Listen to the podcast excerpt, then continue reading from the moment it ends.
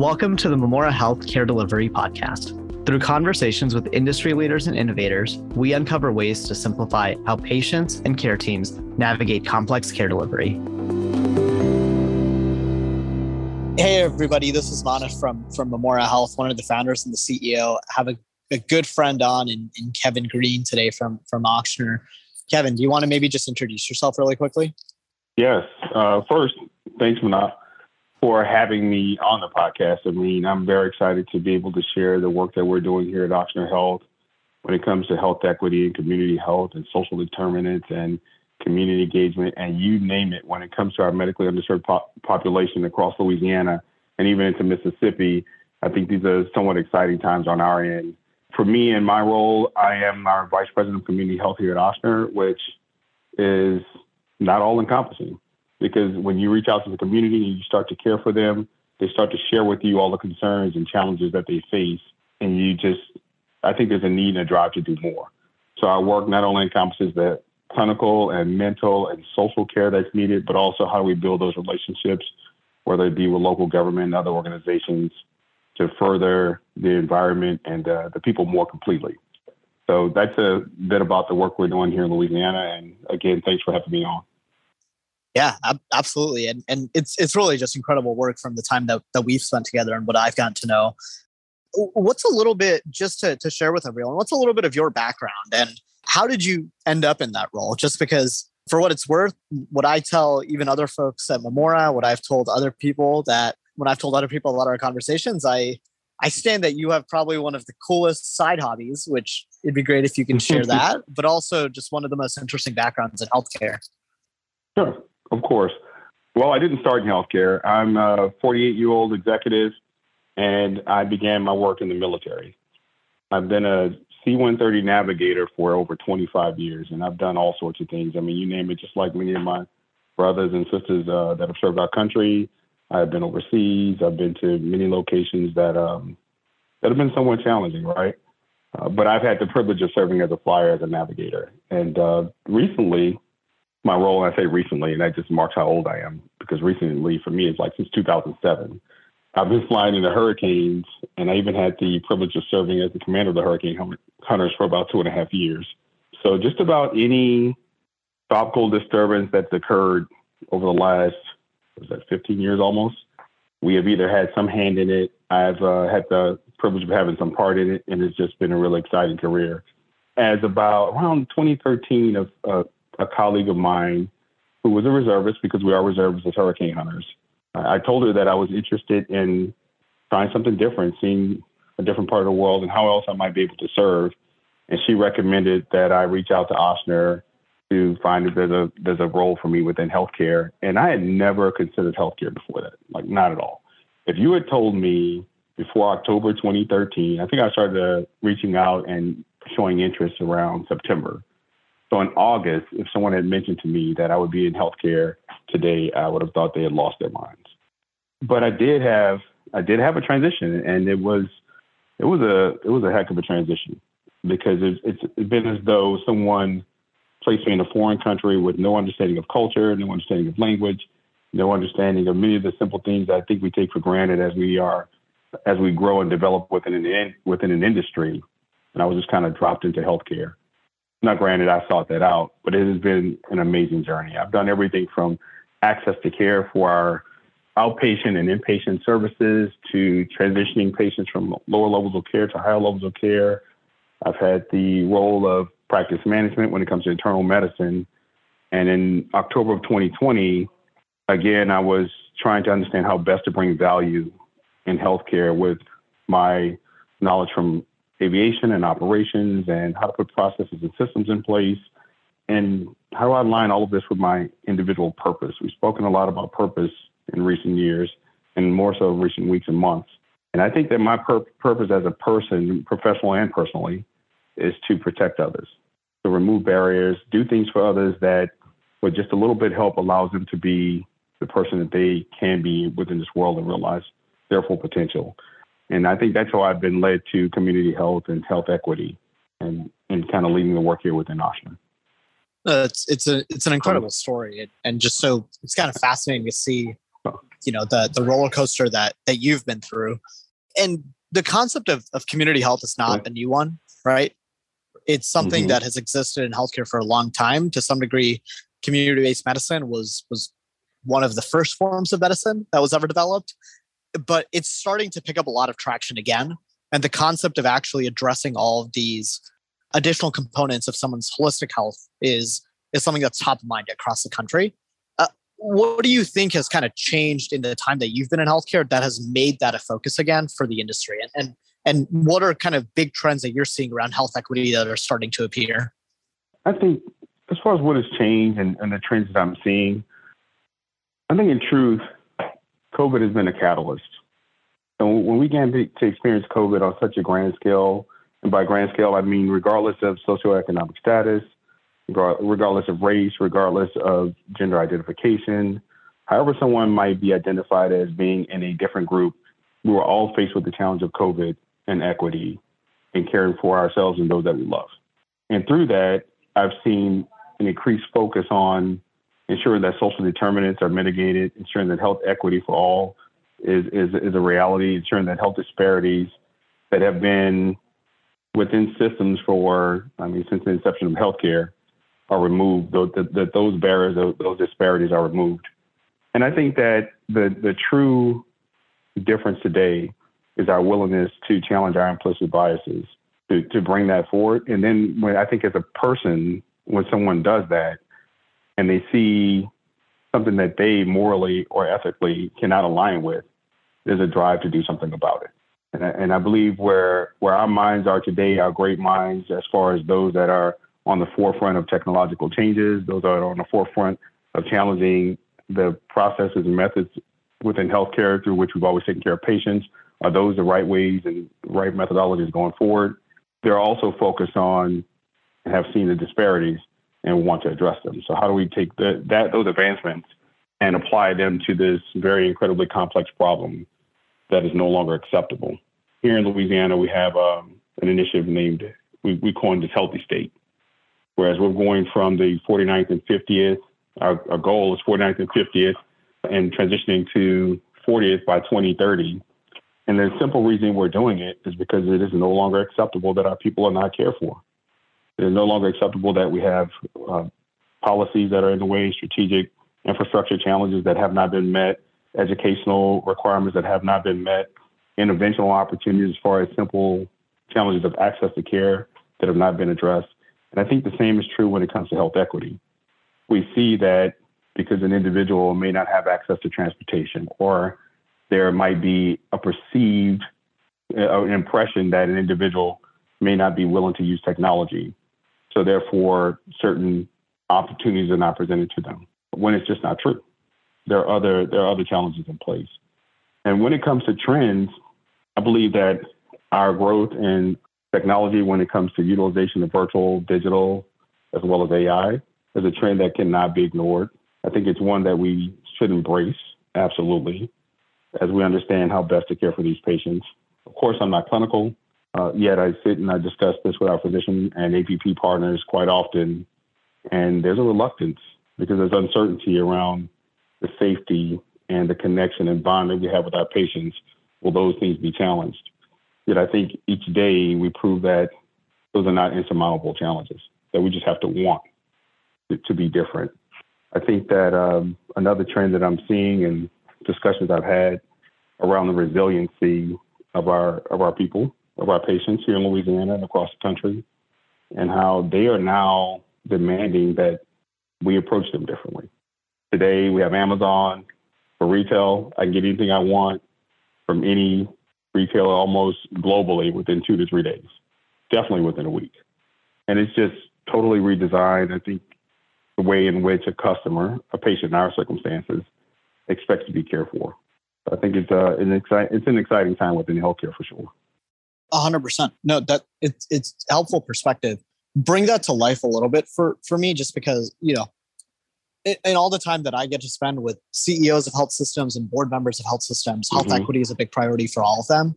That being said, the number of people who are actively developing and scaling programs in that space is still really, really small. Just give okay. me some examples of programs that that you all have actually implemented and, and just some of the outcomes that you've seen from them just because you know in our even in our private discussions that i've had a chance to see just how incredible they are sure absolutely so i'll start with some of the outcomes and then i'll i'll back into how we attain those outcomes we had a review very recently of our ed utilization data and the patients that are cared for within our health centers so these are MRNs that are actively managed by our primary care physicians and pediatricians within the health centers. We've seen a 16% reduction in ED utilization. 16%. We've seen a 34% reduction in improper or avoidable admissions uh, on the inpatient side. Our readmissions, we're still reviewing that data to ensure the accuracy, but we're also seeing positive changes there as well. So, from a health business perspective, or health systems perspective, there are definitely advantages because when those EDs are utilized by these patients, we know that that is not the right place of care for them. We also know that that limits our capacity to manage patients that have much more appropriate, that may have more appropriate emergent conditions. So that's critical for health and health outcomes for all, as well as just the utilization of our resources. On our quality side, Ochsner has a has a challenge for ourselves internally on our metrics, whereas we target top decile when it comes to what we call the big seven. So screening such as colorectal, breast cancer screening, hypertension, diabetes management, et cetera. Our community patients in Louisiana that are not actively managed by Ochsner, and, I, know, I'll, I'll, put a plug in for our community health centers that are not internal to Ochsner, the federally qualified health centers. They do an outstanding job. Yet they're resource limited in that they're directly a primary care center without an integrated health system behind them. So this is definitely not a uh, an equal comparison as far as resource availability for them, but it is an it is an explanation of what our outcomes are able to be considering the resources Ochsner has available. So on average, they're at about the 50th percentile, and we're around the 71st and 80th percentile in many of the categories uh, that we measure. So we're seeing, for example, hypertension, we have a 20% more positive rate as far as hypertension management. We have a 25% better ability to manage diabetes. So on our patient direct patient impact side, we're seeing lives become better every day through our providers. We're seeing better access to ED utilization and um, many challenges, social determinant challenges come with this patient population. For example, we've opened five health centers today in different parts of Louisiana. By the end of next year, we'll have about 11 open. By the end of 2025, there'll be 15, I imagine more, open across the state. We have just as many, we have pretty significant no show rates, 25 to 30% no show rates. Yet, when we use our Lyft services, I'm seeing 7% no show rates. So, as we look at our data and we say that people are challenged with transportation across the state, especially in our rural areas as well, it's there it is, black and white for all of us to see. That if we mitigate these social determinants, it is not a will issue. It is also not potentially not an education issue.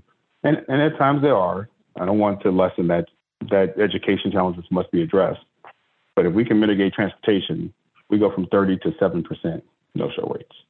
When it comes to access and the way we're accessing patients, I think that we experience the quality outcomes we have because we use our digital, digital medicine resources for hypertension and diabetes. We have a 25% virtual visit rate non-community health centers, uh, non-community health primary care clinics within our system have about a 12 to 15 percent virtual visit rate. Our patients need to be seen in a way that is conducive to their lives. And if there's a patient that has to change, has to choose between an hourly wage or coming in to visit for a clinical visit, unfortunately, many times they have to choose the hourly wage. Virtual visits allow us to mitigate that digital medicine allows us to have information pushed to us so we can have more consistent uh, management of our patients. Online scheduling. I was told when I took this job that our patients did not want to utilize this particular patient population, uh, may not want to utilize technology. Nothing could be farther, farther from the truth. Our online scheduling is like 40% of our visits. It's just been truly outstanding the acceptance of technology and how we're able to have much greater positive clinical outcomes because of it. Now, I will say we put a good bit of effort in our communication. Our strategy to build trust collaborate not only internally but externally in creating access for our patients, whether it's through technology, whether it's inpatient, whether it's changing times. Uh, but we do that through creating interventions, through educating, and, and to and by implementing longer term strategic, strategically impactful solutions. Those are the three ways in which we build that trust and we collaborate and create access. So our digital marketing approach, our our traditional marketing approach, is pretty robust, pretty substantial, but those resources are proven to drive the outcomes that we need to help these patients understand that the resources are available in a way that's conducive to their lives. And the choices, those very difficult choices that they've had to make in the past, are no longer necessary. So those are a few of the outcomes we're, we're experiencing. I think they're they're just outstanding, and I applaud our providers. And I appreciate, I have such a deep appreciation for our patients and their willingness to trust us because this has not been an easy road. Just last week, and I know this is a bit off the question, I've been going on for a moment here, but just last week, I went to Lafayette, Louisiana. What I thought would be a simple clinic visit with maybe two or three patients turned out to be about 30 or 40 people waiting in the room to have an impromptu town hall to share with me and others. So leaders in Lafayette have been amazing in partnering in this journey, uh, but to share with us some of the challenges that they face. And it was a very difficult conversation. There's one parent of a sickle cell patient who mentioned the, the difficulties around perceptions of uh, drug addiction or, or seeking pain medications that that patient population experiences led her child at one point to not want to utilize any health system and to just rather be at home and in pain. The mother cried as she explained and shared the, the challenges that she's experienced with us. And yet, at the end of that meeting, there were so many social media posts, not by Ochsner, not by clinicians, but by those patients, because they, they experienced so much hope and that we were being inclusive, we were listening, and we're trying to solve their challenges by including them on the front end. Yeah, it's incredible. It's incredible to hear. And just, I think some of the community health work that you've done in this space, like, you know, would put at the top of the list on health equity initiatives that at least I've heard about that, that are being shepherded inside of health systems. If you think a little bit about there, there are a handful of folks from other health systems that listen to this. If you think a little bit about what guidance you would give to other orgs as they think about standing up their own community based efforts and investing more in health equity, how do they get started with that? And, and what are the big things that you all did and, and that you lobbied for inside the organization that they can as well? Okay. I think in order to attain the same or better outcomes, they must do two things right from the beginning. That is to focus on building trust with our patients. We understand our patients. Our physicians, our APPs, they understand their patients. They do. But this is a different this is a different experience because a person walks into I walk into a clinic visit and I expect to share whatever my clinical concern is, whether it is physical or maybe something a, a, a lot more personal when it comes to maybe a mental health challenge. Uh, yet, I don't expect to have to share that I can't afford um, a proper diet because of my income and that I have to choose between keeping my electricity on or a proper diet, or that I have to choose between aftercare for my child and working or purchasing medication. So, our social challenges, the social challenges we're asking our patients to share with us, are far more complex and not traditionally healthcare addressed through healthcare. That we have to build the trust. We have to do that. That that's absolutely necessary. And to do that, we have to listen to the patients first. We have the experts. We know what's going on. But to gain acceptance from our patients, I think the single most beneficial thing that we began was our patient advisory councils, where we allow patients to share with us their concerns. It was our um, market research, whereas we had conversations with many patients in each of the target areas hear from them what their challenges are and how they would like us to address them. That goes a very long way because we can implement programs, of course, yes, please have transportation programs. We have community health workers that focus on housing insecurity and food insecurity, uh, even legal assistance, all sorts of services that are needed. We address those. But I think what allows the patients to have the, the connection with us, to walk through the doors and believe that we will take this journey with them is because we first listen to them, and we've set up feedback loops to to to um, to gain their to understand their position on things. Not simple surveys through patient experience. So I would say begin there with trust and listening, and then once you do that, build out the programs. You could there are many sources that tell you what the social determinant challenges are. They are transportation, they are housing, they are food insecurity. Yes, we have 10 boxes of food at each of the health centers so that when a patient comes in and needs something today, we can offer it to them today. We also have community health workers that are there that'll help enroll them into a, a state food assistance program. Absolutely. Those are the interventional and longer term solutions that help those patients. As an organization, we've implemented economic and workforce development initiatives in each of the areas. That's even more broad than our health centers in my scope of work. So trust can't be overstated, in my opinion. The internal collaboration, as I've just started to um, mention, being the second major area of it's not just a street and street situation, physical, mental, social, but it's also environmental. And if you are an anchor institution or can build a coalition or of collaborators that can address economic challenges or address workforce development challenges, you start to sow seeds that have such an just a truly remarkable return in the very near future with our patients. And then don't be afraid to create access. I know many of these patients may be uh, self-pay or of payer classifications that may not be the most um, profitable. Yet, we've experienced in our EDs and in our inpatient admissions avoidable admissions where our resources can be optimized for those patients that those those points of care are more appropriate.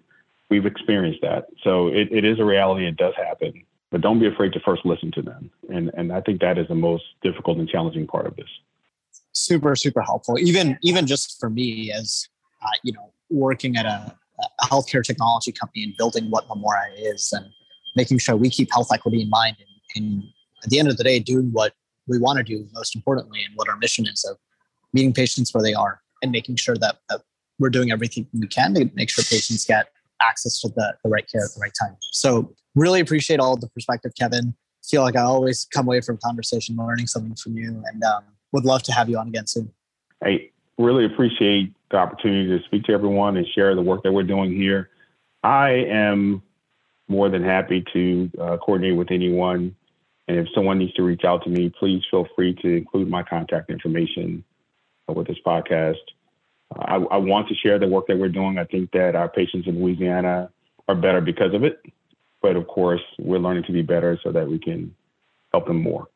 100% Kevin. And really, really excited about, you know, all the time that we're spending together as well. Thank you for coming on and, and we'll have you on again soon.